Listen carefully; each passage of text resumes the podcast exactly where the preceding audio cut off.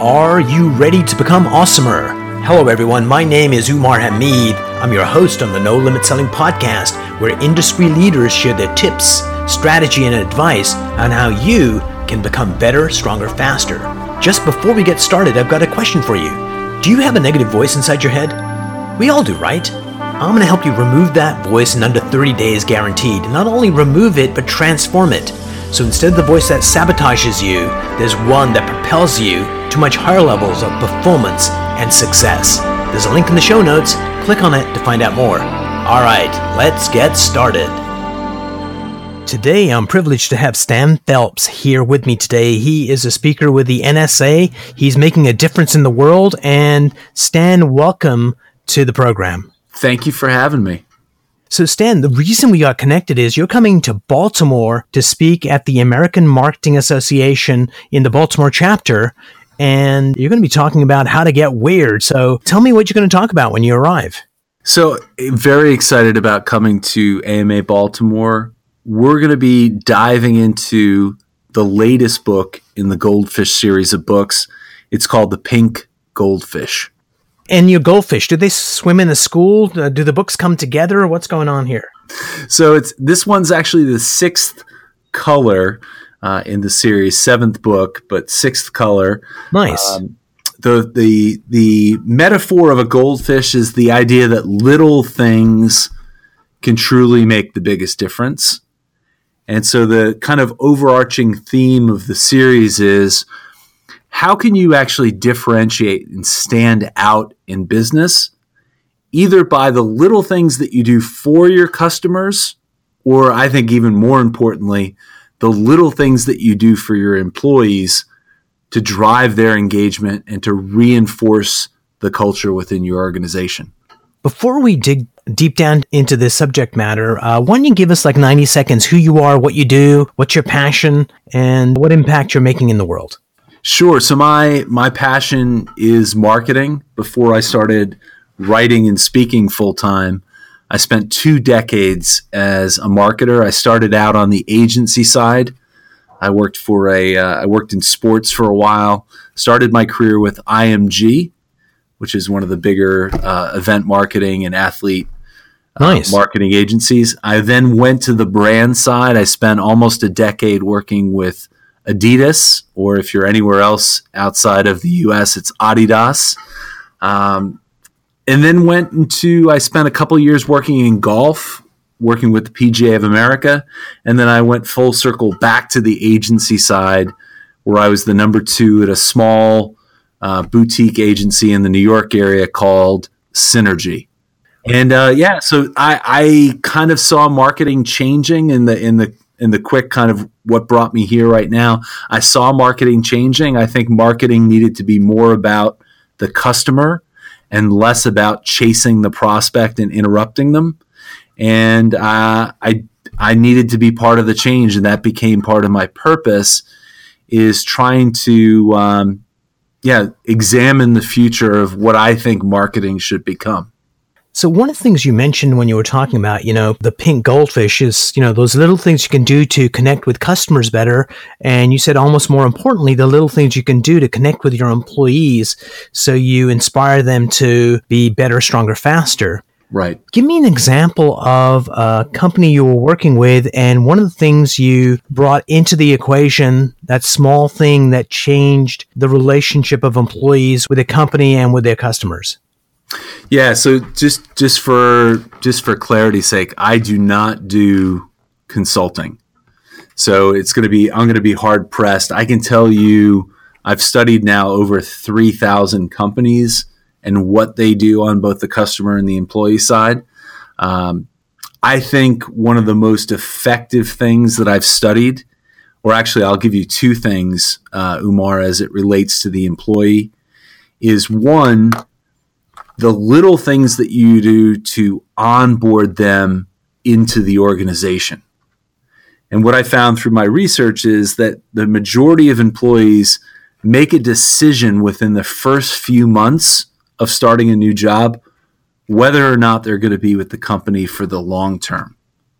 And so, what I think great companies do, they understand the importance of getting off on the right foot And they actually even begin the onboarding process before the person actually even shows up first day at work. And then they have a variety of things that they can do um, to make sure that that entry point within the new position is smooth and um, sets the stage for a successful relationship. So that's number one. I think the second thing is recognition. And what's interesting, what most managers think they do and what employees perceive is there's a huge gap. And so I think finding creative ways that you can recognize your employees um, is was probably one of the biggest takeaways at looking over a thousand examples in the engagement space.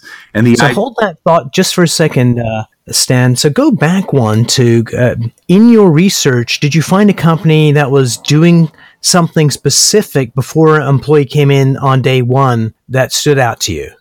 Yeah, I'll give you one that I, I really like. Um, it's actually Nordstrom. And so, I, and this is, you know, you, your first day, you usually show up, or before you get to the job, you might be mailed or you're emailed this PDF that's 150 pages long. It's, you know, the, the corporate policy or the staff manual. Yikes. Well, Nord, Nordstrom does this a little different. When you show up, um, and even in advance, they literally give you a business card. And so on one side of the business card, it says, here at Nordstrom, we have only one rule.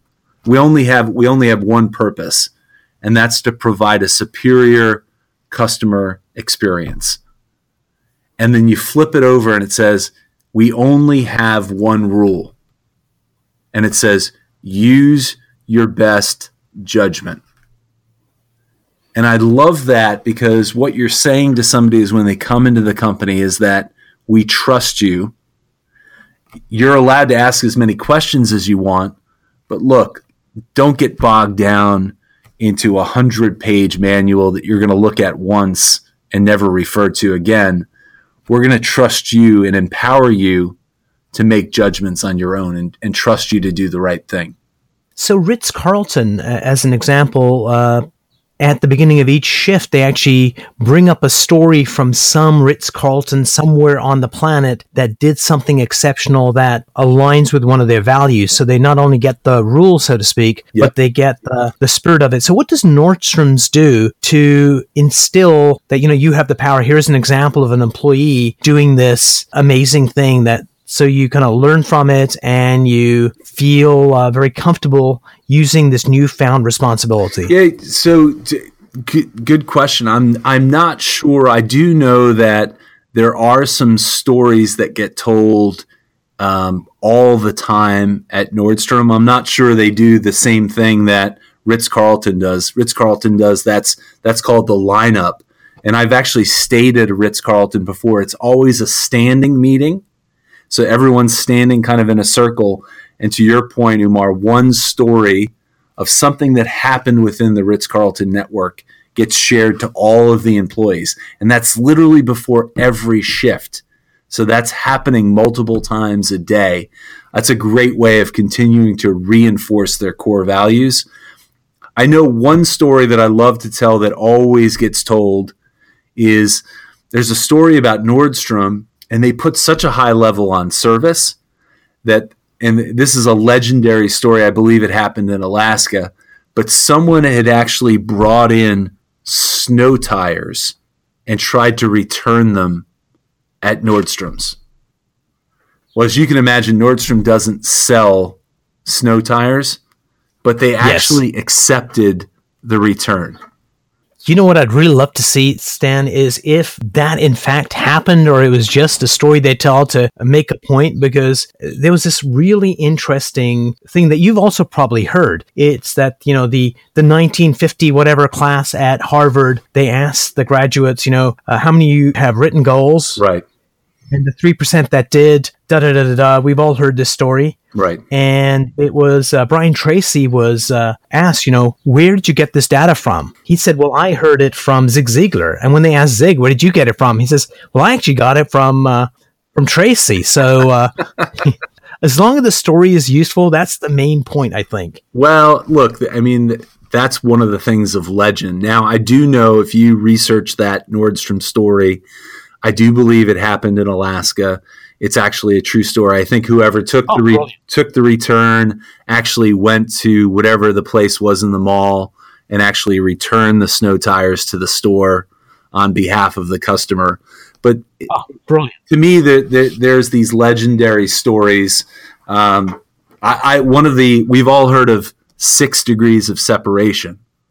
So if you good old you, Kevin Bacon, yes. yeah. So you've heard that story. Well, that was actually a, a study where people would be given somebody in the world, and what they had to do is this is back in the days of mailing a letter. They would have to mail it to someone and ask that person, see if you know somebody that could be closer to this person on the other side of the world. And what they found was that the average amount of times that that process had to happen was six times. But well, thanks for sharing that. I did not know that. but that. here's the interesting thing. It was like uh, it was either like 29% or 34%, but only 29% of the instances did the the the letter actually get to that final person. So for over two thirds of the people, they it was it may have happened 10 times and it still never got to that that person, right? The target. It could happen 20 times. But we always we always quote, well, everyone's everyone is separated from everyone else just 6 degrees, right? Well, again, that only happened 29 percent of the time. But as as I love to say, the first rule of marketing or advertising, and this is goes right to the distrust of advertising and marketing, is never let the truth get in the way of a good story. Hey, sounds like politics too. right. But let me ask the second point you brought up was employee recognition. Mm-hmm. And so I'm going to give you an example first. I'm going to ask the question. We've all been to a restaurant where you go to the restaurant, the host or hostess, you know, greet you. They take you to your table. They make sure you're doing okay. They make sure you know what's going to happen, and they're so happy that you're at their restaurant. And as soon as they leave, you turn to your spouse and go, That person did not mean a single word of what they said. Mm. And then you go to another place where someone does the exact same words, and you just feel that warmth and that connection that this person is really happy that I'm going to have a great experience here. So, with that frame in mind, a lot of companies try and recognize their employees for accomplishments, right. but some companies do it exceptionally well where it actually adds value to the organization and other companies do it. And it's more you don't get that connection and that warmth. What do you think is the distinction between the two? And do you have a, an example of a company doing it right? Yeah so i think you hit the nail on the head. It has to be authentic. And we've all we've bought, all been in that situation whether it's employee of the week or the month. It gets to the point where you know well, we have to give it to so and so because they've never gotten it before. And everyone in the room knows that that is a check the box, hollow recognition. Yes. Um, you know, so I, I, I think, I think, you know, the word authentic gets thrown around a lot. Um, but I actually like to use a, a, word that you actually just mentioned, um, and it's warmth. And, you know, we're as humans, our brain has developed over the years that in a split second, we have to answer two questions about everyone we meet. And there's a great book on this. It's called The Human Brand. But the first question we ask of, of someone we're coming into contact with or dealing with is one, what is their intention when they're dealing mm-hmm. with me? And then two, you very quickly have to ask, what is their ability to carry out that intent? Now, think about that. As we evolved as humans, that was life or death. We confronted an Definitely. animal or another person.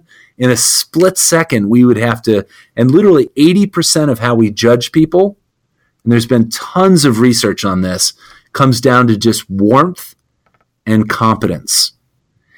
And so, again, you think about this idea of recognition.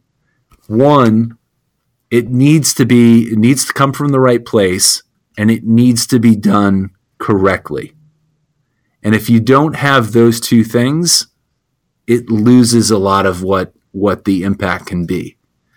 Um, here's here's one thing I found, and this is a great thing that Shawn Achor I picked up from Shawn Achor, who's done a ton of work around happiness. He says a lot of times, Umar, we look at recognition the wrong way. We look at recognition as something that has to happen after the fact. Whereas he says that's the right. wrong way of looking at it. Recognition done correctly is like gasoline, it can light a fire and it can be fuel for performance. So you can't do it too often. You can't do it too soon. Too soon.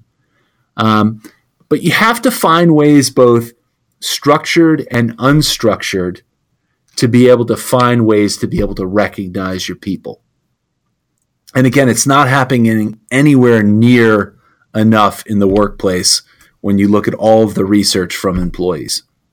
And I think the word that jumped out to you, warmth, and we were talking about uh, being authentic warmth is it informs that authenticity in terms of that the person has to receive it in a way that makes them happier, makes them feel right. valued, and recognition would warmth be the same word you use or would you use a different word to inform employers like this is what the experience has to be like? When you recognize we want you to go for like what's that simple way of looking at it do you mm. think? That even the most obtuse manager would go i get this. You know i in its simplest form, I mean, people people want um, three things, and and Dan Pink has done a tremendous amount of work on this: autonomy, mastery, and purpose. So first, you don't want to micromanage people. You want to give them the leeway to be able to do things themselves. So that's autonomy. Mastery people want to feel like they're making progress. That's such a key yes. part of feeling you're, you're getting better, um, you're improving. So, little ways that you can recognize that mastery in people's work is key. And then, three, which I think may be the most important, is recognizing what somebody's doing, that purpose piece, how it's contributing to the overall. And that may be the easiest form of recognition to say, hey, your little piece here was vital because it allowed this. And it could have been, you know, the rest of the team took it the rest of the way, but it's knowing that what you did contributed to the whole. And in an ideal situation, you know, improved uh, the lives of your customers or even society itself. Brilliant. I like that because that's something that's actionable for people. So, one of the things you're going to talk about when you come to Baltimore is that quirkiness, that weirdness that we have within ourselves, our companies, instead of trying to hide it or suppress it, how we can actually use that as a strategic advantage. Can you give me an example of a company that had some weirdness that they repurposed it so it actually became a strategic advantage? so I'll give you a great example because they just they're starting to to expand around the country, but it's a movie theater called the Alamo Drafthouse. And so Wired magazine has called these guys the coolest movie theater in America. I think Entertainment Weekly ranked them as the number one movie theater, movie chain. So nice. their one of their quirks, Umar, is that they are passionate about the movie going experience. I mean, they are pure cinephiles. They love movies and how it can transport you. And so one of the a cinephile is that someone that likes doing bad things? Is that it? I think, I, you know, I'm throwing around that word. I'm assuming that's a fan of the cinema. No, no, you're perfect. I was just if, there's a cheap joke, I'm going for it. So they um, they're pretty strict. One of their quirky things is, you know, they have a zero tolerance policy for talking or texting once the movie begins. And so because they're they want to they want to preserve that experience for everyone that's in the theater. And so they um, right and it, and again they'll toss people because of this they just don't it's not just a meaningless thing that's on the wall they enforce it so they had thrown out a guest in austin texas and that guest called up and left a voicemail message that just tore the company. Uh, the policy, how they had texted in other theaters and, and, just railed against them. Well, most companies would say, you know, the customer is king, we're going to apologize. No, no, no. They doubled down on their quirkiness. They actually took that recording and made it into a PSA that they play before movies and they actually put it on YouTube. It went viral. And so, Brilliant. so it, it, what what we're what we're encouraging people, and it's a simple idea in the book, is that you need to find out what makes you different, um, and it could be stuff that makes you know that that makes you. It may be a weakness or a flaw that you have, but it's definitely something that makes you different or weird. And what we want to encourage people to do is either to double or triple down on that and actually embrace that and turn up the volume on those that weirdness or that flaw or understand that what normal is what all of the other competition does is normal what you can do to stand out is actually start to do less than what's considered normal by your competition. And that's another way to stand out. It's not by trying to match and do more. You can actually remove choice so give me an example of that. Like so I'll give you a couple that? examples. One is, um, and and I'm pretty sure they're in the Baltimore area. They're they're kind of especially very prominent here in the in the South, where I am in North Carolina. It's Chick Fil A. And so yes. Chick Fil A, when they they started back in the the 1950s, almost everywhere you went in the country, they had blue laws, and you couldn't be open on Sunday. Um, and so that was just policy at, at Chick fil A. Well, fast forward 60 plus years, well, everyone's open. Some, some, some even fast food establishments are open 24 7. Well, Chick fil A never changed that. They felt that that was time to have with your, your family if you were an employee of, uh, of Chick fil A. Um, and the, and they've remained closed on Sundays ever since. And think about, uh, you know, I always joke, what's the one thing I always think about every Sunday is the fact that I can't get Chick Fil A.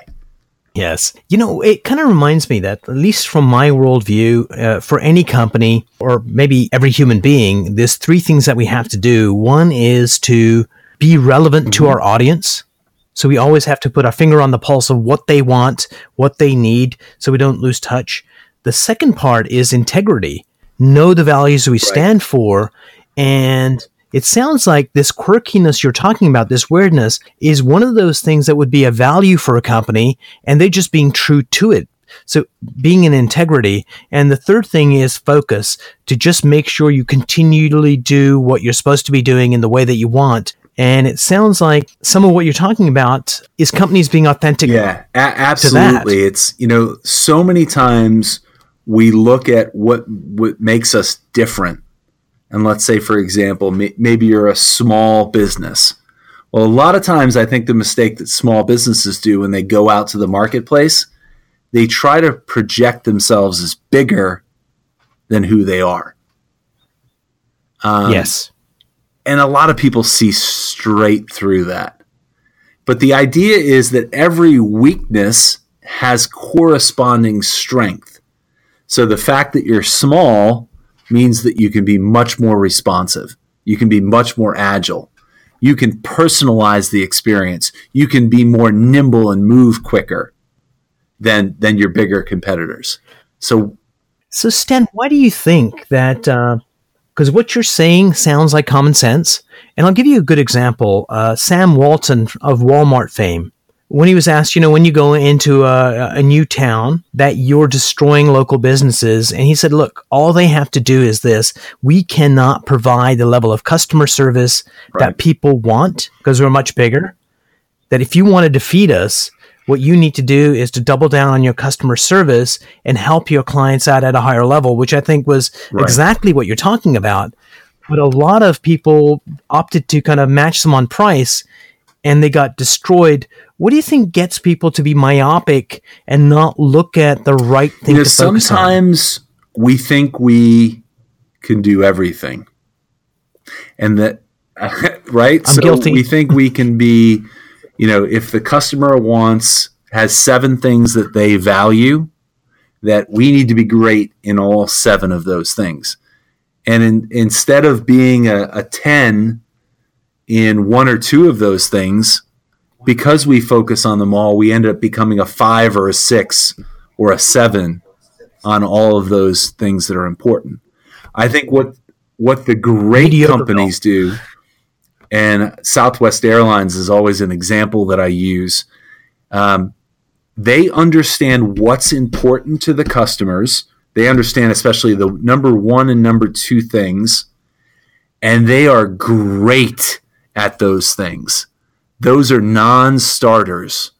And what they do is they look at the things that maybe are six, seven, and eight down the list of what their customers value, and they are unapologetically awful at those things.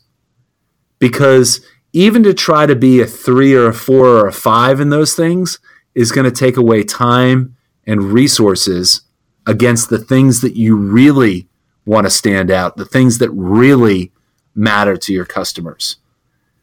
And so I'll give you an example, Umar, of a, a. You know, we talk about the dynamics of Walmart and and Target, Yes. or if you're if you're fancy Target, right? Um, so Walmart, course.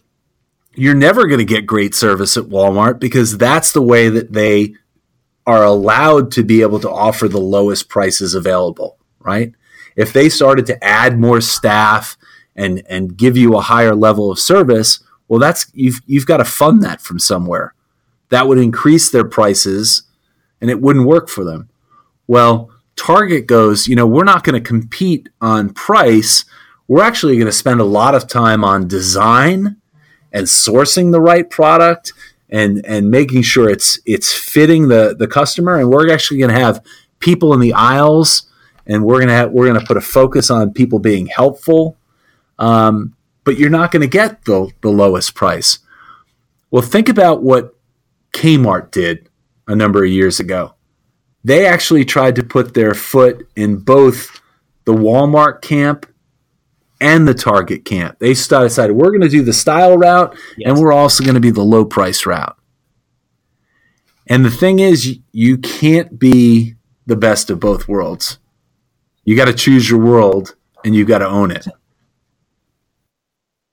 So as we're talking about, you know, what to do in retail, the guy that was doing the Apple retail experience left Apple, and I think he invested in was it uh, J.C. Penney? Yeah, Ron Johnson went to J.C. Penney. Yeah, What do you think went wrong there? Because it went awfully wrong.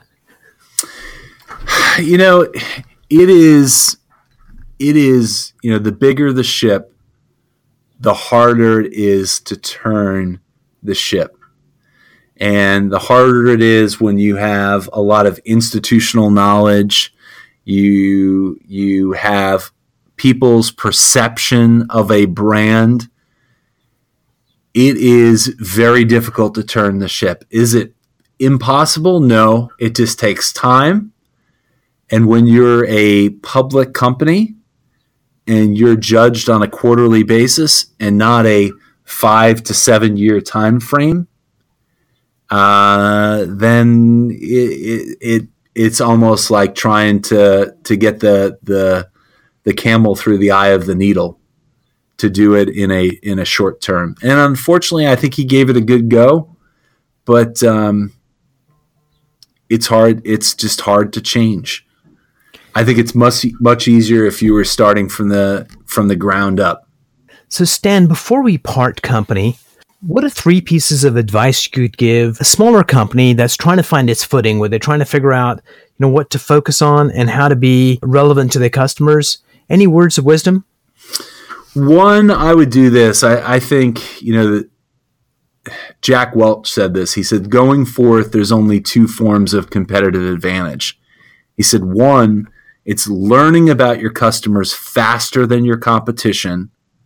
And then two, and that's not enough just to learn, Then you've got to actually action it. And so it's taking those insights and putting them into action faster than your competition can. So here's the first thing I would recommend is talk to the customers that you serve. Ask them, hey, they have a choice. What makes you different in their eyes? Why do they choose to do business with you? Because many times we can't see what makes us unique Umar. We can't see the label when we're sitting inside the jar. That's a great definitely southern proverb. So first thing, hey, get with your customers, understand what makes you different. Here's the second thing I'd recommend is don't fight it. If they're telling you your X, own it, accept it, uh, embrace it. And then third, um, focus on just a couple of things that you can do you really can be only known for one or two things. The advice that I would give was would be this: amplify. That's the fourth A within our kind of how-to framework. Once you've you, once you've been aware, once you've accepted, once you've aligned everyone on your team around it, man, you've got to turn up the volume if you want to stand out in business and you've got to you've got to you've just got to double and triple down on it. Brilliant. So, Stan, when you come to Baltimore, uh, what should people expect to walk away with? They're going to walk away with seven different ways that they can stand out in a crowded marketplace. And then we're going to arm them with the four steps that they need to do to be able to literally go in the next day and think, how are we going to put this into effect? Brilliant. Stan, thanks so much for sitting down with me. I really enjoyed the conversation. Thanks for having me. Looking forward to uh, it. AMA Baltimore.